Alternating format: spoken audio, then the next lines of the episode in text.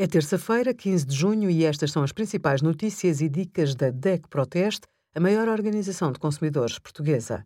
Hoje, em DEC.proteste.pt, sugerimos como funciona o programa e-voucher, cuidados a ter ao pedir uma certidão online e os resultados do nosso teste a 140 televisores. Som surround num televisor é uma das novidades mais promovidas pelo marketing das marcas. Mas será que vale a pena comprar um equipamento novo com esta funcionalidade?